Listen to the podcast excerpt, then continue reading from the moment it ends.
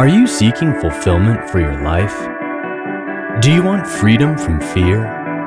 That's why we're here. Welcome to Jesus 101, introducing you to the real Jesus. And now, here's your host, Elizabeth Talbot, with Mike Tucker. I'm Mike Tucker. And I'm Elizabeth Talbot. You have told us a little bit about your grandmother in the past and what a, a, a, wonderful inspiration she's been to you. And I know that recently you went to Argentina for her 95th birthday. Yes. And there you learned something from her again. Yes, I constantly learn from her. And this time um, it was very interesting because she had prepared a farewell speech um, for her birthday, and nobody knew that. Wow. So when I got to Argentina. I guess when you're 95, you got the right to do that. Yeah, yes. And actually, this was quite a celebration because she's mm-hmm. so up in years, you know. So yeah. people came from many different countries, actually, you know, uh, people that are related to her. And I was the person that was going to MC this birthday. Right. And um, she came to me a few days before the actual celebration and she said, I have written this. I want you to read it, but don't show it to anybody else. Don't show it to your mom or to any of your aunts mm. because they're not going to want me to do this. Hmm. but I have this need to do a farewell speech. Wow. And so she had uh, written it all down. It was so beautiful. And I realized the holiness of the moment. I realized right. this was a sacred moment for her. And it was beautiful. And when she delivered it, I can tell you there was not one dry eye in the whole place. I would imagine. Except hers. you know, uh, she was in such peace um, she said, Well, you know, God has given me this lengthy life and I'm so thankful. She asked everybody for forgiveness if she had offended them in something. Oh, wow. And then she said, I don't know if we all going to be able to see each other again on this earth. She said, You know, I, I'm 95. I don't know mm-hmm. when I'm mm-hmm. going to die. She says, But I'm going to make a date with you so that the first Sabbath in heaven, we all meet by the tree of life. How exciting. And her serenity and her peace uh, of facing what could possibly be her death was incredibly inspiring to me. Isn't that beautiful? I, and again, to be able to face the, the the specter of your own death, and at 95, that's something that you think about from time to time. Mm-hmm. It's been my experience in speaking to people who are in their in their 80s and 90s. At times, they will think about this and certainly make plans for it. My father-in-law did that, and to be able to face it with with such peace and serenity, that comes from having lived a life of peace and serenity. Yes, and this is exactly what Paul says. You know, Paul is about to go back to Jerusalem, but somehow uh, the Spirit of God has witnessed to him that he will find some trouble and that there is some uncertainty in his future and possibly death. And so he is going to give his farewell speech to the elders of Ephesus. Now, he's not in Ephesus, he's in a little town called Miletus, which is a few miles south of Ephesus. Mm-hmm. And he mm-hmm. calls the elders there and he starts telling them from the first day that he put his uh, foot in Asia how God has been with him, how he has accomplished his task, and that now he's going to face some uncertainty, but that he knows for sure he will never see them again. And this is a yeah. difficult speech. And they loved him. They loved Paul because Paul had introduced them to the one who loves them more than anyone else, and that is Jesus Christ. He had shared with them the way of salvation, and they, their lives were changed, their lives were different, and so they felt that they owed a great deal to this man. And now to have him tell them, "I'm never going to see you again," hmm. uh, and but to face his own uncertain future future with peace and serenity was again a real testimony to all those who were in attendance. And I think it's very important for us to read this because I am aware that many people that are listening to us might be facing either death because of a terminal disease or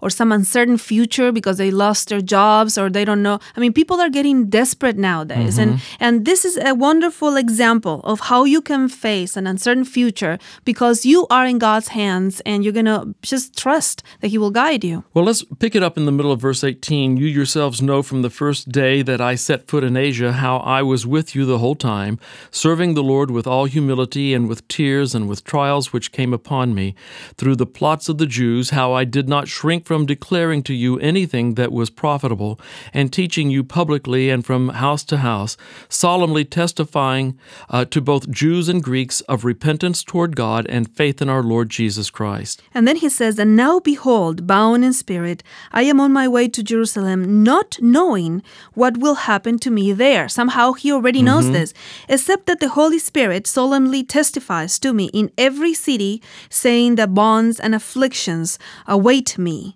But I do not consider my life of any account as dear to myself, so that I may finish my course and the ministry which I received from the Lord Jesus to testify solemnly of the gospel of the grace of God. And now, behold, I know that all of you among whom I went about preaching the kingdom will no longer see my face. Yeah. This is a farewell speech, and you can see how they respond on verse 37 of, of the same chapter because they all started weeping. Do you have Yeah. it? Verse 37, it says, And they began to weep aloud and embrace Paul and repeatedly kissed him, grieving especially over the word which he had spoken, that they would not see his face again. And they were accompanying him to the ship. So as the as he's walking away from them, they're hanging on to him, they're kissing him, they're weeping as they say their goodbyes because they realize that on the face of this earth they will not see him again. Yes, and, and still Paul is able to deliver this speech saying, you know, I am finishing what God has given me to do. I'm in God's hands. Mm-hmm. It's very interesting because, as we told you before, the book of Acts uh, creates a deliberate uh, parallelism between the apostles and the church and Jesus. And Jesus, yeah. Now, Jesus had also given a farewell speech in the Gospel of John. Do you remember? Yeah, John chapter 14, verses 1 through 3. He says, Do not let your heart be troubled. Believe in God, believe also in me. In my Father's house are many dwelling places. If it were not so, I would have told you. For I go to prepare a place for you. And if I go and prepare a place for you, I will come again and receive you to myself, that where I am, there you may be also. And I, as I read this, I imagine the disciples as children. Troubled, just troubled. As children listening to their parents saying, We're going to go away now. And maybe the questions that they have are, are some of the same questions that the disciples asked Where are you going? Can we come too? Yes. When are you coming back? Yes, absolutely. And, and Jesus is telling them, I'm going away, I'm making a place for you, but I'm coming back. Yes, you know, chapter 13 of John, where Jesus washes his disciples' feet, he's already telling them that he's going to go away. And they become extremely troubled. And we have a, a whole discourse of Jesus, chapter 14, all the way to chapter f- uh, 17 of the Gospel of John, where he tries to explain to them that, yes, it's true, they're not going to see him anymore, but he will send the Holy Spirit who will comfort them during this absence so that they know that they're not really alone, that they can actually have comfort in the middle of their uncertainty. You know, that ability to face an uncertain future with confidence and peace is something that is a rare gift from God. It isn't something that we can conjure up on our own accord. Because there are people listening to our voices today, Elizabeth, that you know and I know are facing uncertainty, whether it be financial or relational uncertainty or maybe their own health. They, they realize that death is a possibility for them. And as they're listening to this, they're wondering, how do you face all of this with peace? I have seen people, as have you with your grandmother. My father in law was a man who died one week before his 93rd birthday. And he said his goodbyes to the family, and the family gathered around him on the day he died. And we hmm. held his hand and sang songs to him, prayed with him as he was in and out of consciousness. And he would wake up and speak to us. And then finally, he just fell asleep. And that was in. But he faced this with confidence. Uh, he faced his death with confidence and with serenity because that's how he had lived. He had lived trusting in Jesus and knowing that his future was secure in the Master. You know, this word serenity has become uh, one of my favorite words because I went through a very difficult trial in, in my own life, and I had a little cartoon in front of me at all times. It was this this uh, little man, uh, a cartoonish man, and around him was this huge storm. There were uh, cars upside down and things flying, and he was in total peace with his hands put together, praying. And um, the sentence that I always had was, "Serenity is not the absence of trouble, but the presence." Of Christ. Yeah. And for me, this became a definition of what I was seeking. This serenity that no matter what I was facing, or what, whether it was death, or whether it was a trial, or whether it was simply uncertainty of the future, that the presence of God in my life and the fact that my life was in His hands would give me this inner strength, this inner peace that nobody could take away from Yeah. me. You know, no matter where you live in the world today, you're facing some sort of upheaval and strife.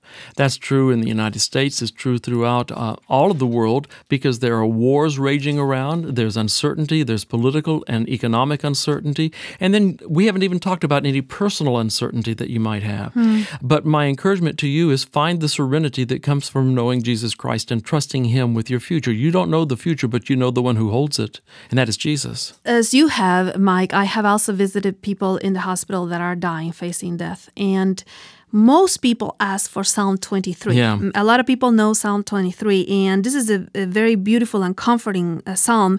Uh, and actually, David is talking in third person about God all the way to verse 3. But then when he starts talking about, I will walk through the valley of the shadow of death without Yeah. fear, then he turns to God directly on the second person, says, mm-hmm. Because you are with me. Why don't we read mm, it? Yeah, verse 4 says, Even though I walk through the valley of the shadow of death, I fear no evil, for you are with me. Your rod and your staff, they comfort me. So if you are in that situation where you are facing the valley of the shadow of death, if you are facing an uncertain future, if you uh, somehow have a feeling that this is it for you, uh, we want to tell you that there is a way to go through this uncertain time with absolute peace and serenity, and that is trusting that your life is in God's hands, and whether you live or die, you are not to feel fear. I don't know what the outcome of the turmoil in your life will be. I'm not that smart. I can't tell you. But I know that Jesus knows, and Jesus understands the pain that you are experiencing right now. And He has promised you that He will hold your hand, He will uplift you, and He will take you through this valley. He will walk you through to the other side. Will it be disastrous? At times it may be. But He is with you, and He will give you eternity. He has promised to give you peace and strength for this crisis. Yes, God has promised that those that believe in Him will have peace. He has told us in Isaiah 26, verse 3 The steadfast of mind you will keep in perfect peace because He trusts in you. Thank you for joining us today on Jesus 101. For more insights and resources, connect with us at Jesus101.tv. That's Jesus101.tv. Like us on Facebook at facebook.com forward slash Jesus101 Institute and follow us on Twitter at Jesus101 Media. Until next time, live free.